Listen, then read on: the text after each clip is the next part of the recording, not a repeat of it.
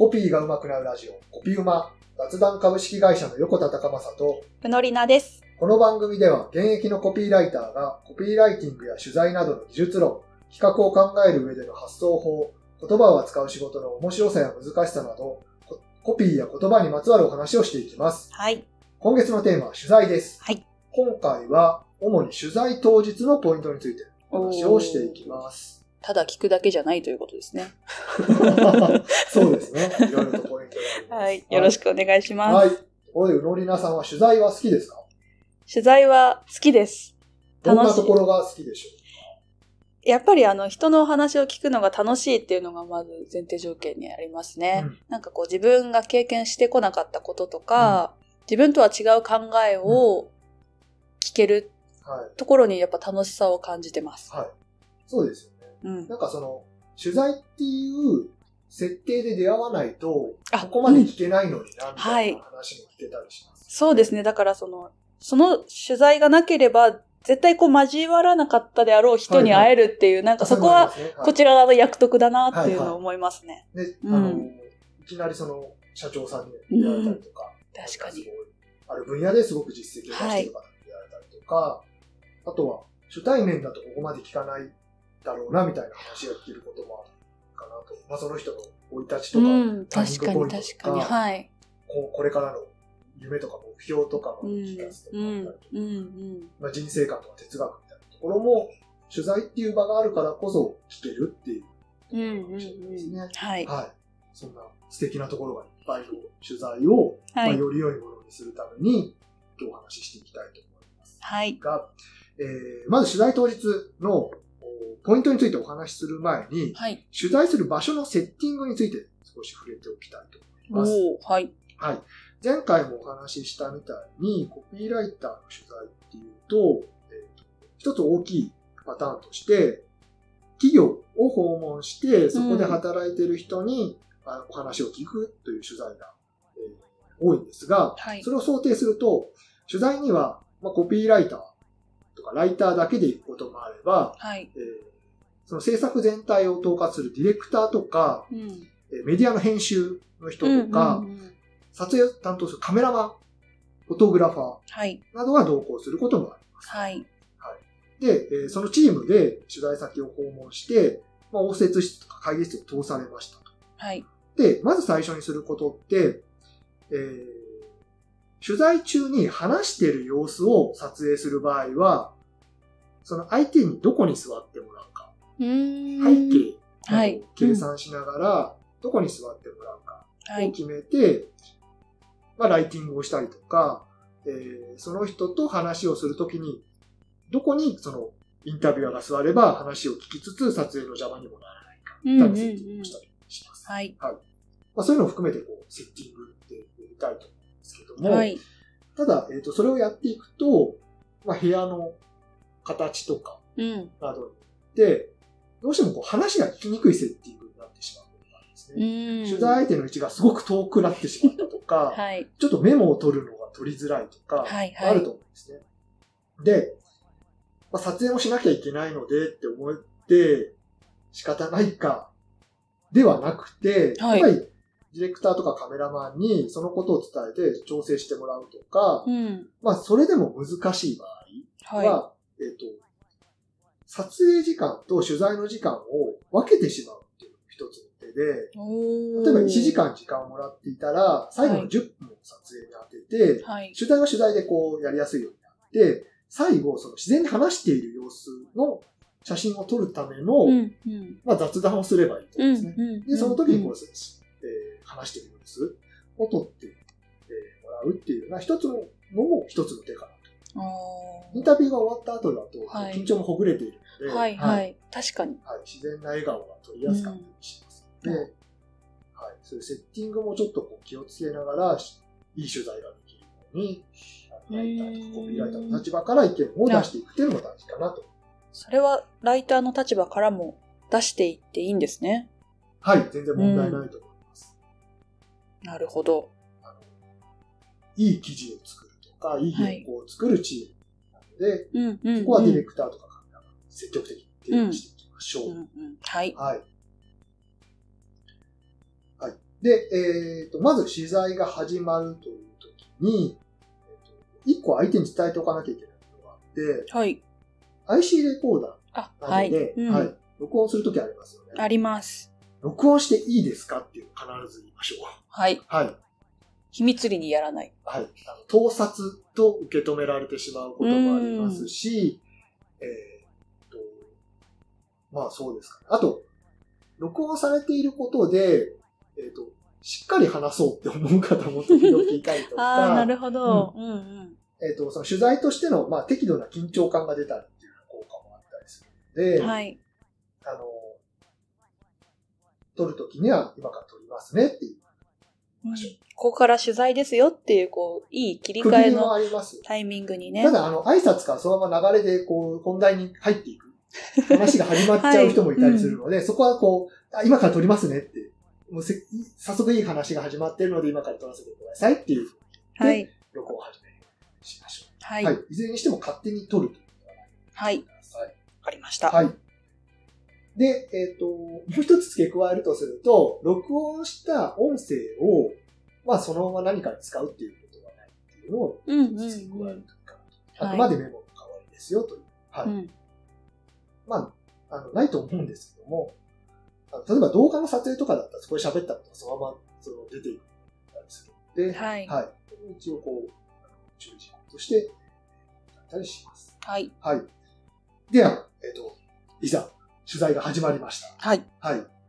じゃあ何から聞いていくかっていうことなんですけど、うん最初は相手が用意していることから聞きます。相手が用意していること。はい前回事前準備のお一つやるべきこととして、はい。質問リストを事前に作っておいて、はい。え2日前より前に相手に送っておくというふうにお話ししましたけども、はい。まあ相手はそれを受け取っているので、それに何を答えようかなっていう。あそれで準備してあ、なるほど。はい。まあメモを書いてくる人もいれば、頭の中でこう整理している人もいます。はい。で、なぜそれから聞くかというと、やっぱり相手が取材に慣れていない人だと、うん緊張もしてると思いますし、もちこうろん。話すっていうことをこう、まあ、まずちょ、なんていうんですか、アイドリングがいるというか、助走期間がいると思うんですね。はい。はい。なので最初は、こう用意していたことを話すっていうのは、こう、ストレスも少ないので、うん話しやすくなるはい空気を作っていでも、用意していることから、まあ、その質問リストの上から順番に聞いていくっていうような形でやっていくといいと思います。なるほど。はあ、じゃあやっぱり事前に質問を送っておくって、そういう意味でもすごく大事ですね。そうですね。。相手の緊張をほぐす意味もあるかはいと思い。ます。はい。で、まあ、ちょっと、それに反するようなことなんですけども、こうやって取材が進んでいくと、次は相手が用意していないことを聞きます。用意していないこと。はいうん。質問リストの中で取材が終わるなら、はい。やっぱりそれはアンケートで事足りてしまうんです。ああ、厳しいこと言いますね。まあ確かに。はい。確かに確かに。ちょっと思ってました、あの前回。俺送っちゃったらそれインタビューに行く必要がないんじゃない？ちょっと思ってました。そう。うん。その場でインタビュアーが出した質問があったからこそ出てきたなるほど。答えっていうのを取ってこそ取材。おでー、はい。相手が用意していないことを聞き出すっていうのが大事です。はい。取材は相手が、まあ、話す予定でなかったことを聞き出すためだと考えると、えっ、と、まあ、具体的には用意していた答えに対して、まあ、それにさらに質問を重ねることで掘り下げていきますと。はい。えーなぜそう思ったのかとか、うん。なぜその行動を取ったのかとか、うん。えーと、そういう考え方とか、そういうやり方に至るきっかけなどは時間を巻き戻して聞くはい。とか、うん。えっ、と、何かその考え方とか、えー気持ちに対する回答があったら、それを表表すような最近のエピソードがないかっていうものを掘り下げていく。なるほど。あなんか今のその、切り返しの質問の切り口すごく大事な気がしますね。これが大事な気がしますね。はいはいうんうん。結構、まあ、具体的に言うと、まあ、仕事のやりがいみたいなことを聞くと、はい。結構多くの人がお客さんからありがとうと言ってもらえることです。うん感謝してもらえることですっていう。まあ、すごく多いんです。はい。で、それは、あの、いいこととか悪いことっていうのはもちろんなくて、うん。ただ、それをそのまま書いてしまうと、誰が答えても同じになってしまう。じゃあ、一番最近お客さんにこう、ありがとうって言ってもらっった場面で、こう印象に残っているエピソードありますかっていうことを聞くと、はいその人だけの話にで、おー、なるほど。ははいい、より、あの、いいい。はい。になっていくという。あそうか、そこはやっぱり聞かないと、その人ならではの話っていうのが、その人からはやっぱ出てきづらいっていうことなんですね。はい例えばその仕事へのこだわりを聞いたときに、えーと、品質にこだわっています。うん。これって結構よく出てくる回答だと思うんですね。間違ってないし。はい。じゃあ、なぜ品質にそこまでこだわるよ。そのきっかけはあったんですか？とか、はい何かエピソードがあったんですか？っていうふうに聞くと、その人だけの話。一回じゃあ答えられたことで終わらないっていうのが大事なんですね。結構そのエピソードとか、その人だけの物語っていうところを掘り下げると、うんうんうんその人にしか話せない話になってきます、ね。はい。はい。なるほど。はい。それ一つポイントです。はい。で、えー次のポイントは、専門用語はその都度確認です。おー、はいあ、おー、はい。取材中に出てくる専門用語ってあると思うんですね。なりますね。まあ、なるべくそのタイミングで意味を確認します。あとうん置いておかないというか、スルーしないというか。はい。まあ、話が先に進んでしまうと、まあ、遡って話を聞くってちょっと難しいし。時間がかかってしまいますし、取材のテンポも悪くなってしまうと。はい。で、意味がわからないのも話が進んでいくと、理解がついていけない可能性っていうのがあるので、やっぱりそこで掘り下げていくです。で、事前の下調べで、まあ、どういう仕事の人に話を聞くかっていうのが分かっているので、はい。まあ、専門用語も押さえておけるといいんですけど、うんうんまあ、それもこう、できる範囲には限界がありますし、はい。あと専門用語ってその業界の人であればあるほど、その人のアレンジというか、独自解釈的な使い方がされているということも、まあ、ちょっとあったりするので、はいそれをこう、あの、確認する意味でも、あの、その都度、まあ、こういう解釈なんですけど、合ってますかっていう聞きもいいですし、その言い方いいですね。うん。大変不勉強で申し訳ないんですけど、その言葉を少し教えていただけませんかみたいなはい。し、まあ、そういうこう、ちょっとアテンションをつけるといいですね。うんうんでそれ何ですかっていうと、えってなるけど、うん、なんか、調べてないのそんなこともっていう取られ方すると嫌だなっていうそうそうそう感覚がある。勉強で申し訳ありませんっていうはい。し、まあ、自分の中で下調べで分かっていることがあれば、まあ、こういうふうに言うんですけど、やっていいですかっていう聞き方でもいいと思います。はい。はい。なるほど。はいうんで、最後にちょっとポイントとして強調しておきたいのは、はい。取材相手にもメリットを作る。取材相手のメリット。はい。で、で、えーまあ、我々こう採用のための先輩社員インタビューうんうん。いうことを、ありますねはい企業のリクルートページはい。とか、えーと求人サイトの記事を作っていくとか、はい。そういう時って、その取材に答えてくれる取材の対象者って、まあ、自分の仕事を中断してとか、時間をこう作って取材の時間に当ててくれているあーそうですね。と。うん。時間中に、他の仕事もあるのに、うん。その時間を作ってくれてうん。るわけですよね。そうだ。で、えっ、と、まあ、会社からの依頼とかだったりすると思うんですけど、まあ、せっかくなら、あの、その取材を受けてよかったなとその人は思ってほしい。うん。まあ、仕事の一部と言ってしまえばそうなんですけど、はい。せっかくならまあ取材、他の仕事をこう中断してでも受けてよかったなと思ってもらいたいなっていうのが、まあ、こちら側の思いとしてあって、なるほど。はい。うん例えばなんですけど、はい。その人が今後チャレンジしてみたい仕事とか部署話を振るって、はい。はい。そこに、まあ、採用のインタビューだったりすると人事の担当者とか、うん。その人の上司に当たるよ同席していたりする場合、その人に聞いてもらう機会にもなるじゃないですか。ああ、間接的に、はい。その、こういうことやりたいんです聞かせる。とかあ、今こういうことに興味ありますとか、はい。こういうこと勉強してるんですって、そこで語ってもらえれば、その人にも聞いてもらう立ち場所になるので、はい。もしかしたら何かその人が仕事の中で新しいチャレンジとか、まあの希望する部署に移動するような機会になればいいなぐらいです。うん。これで、うん。まあなんとかしてやろうみたいなことは、まあなかなかそこまではできないと思うんですけど、はい。もしかしたら掃除につながればいいな。うーん。ありますしね。まあそこで話すことで、その人の考え方が、まあ、よりこう具体化されて、うん。なんか目標を言葉にすることでより具体化されていったりとか、はい。まあ、一度立ち止まって考える機会になったりとか、うんなんかそういう何かちょっと小さくてもいいので、相手にとってこの時間、自分にとってもこうメリットったなっていう気持ちになって。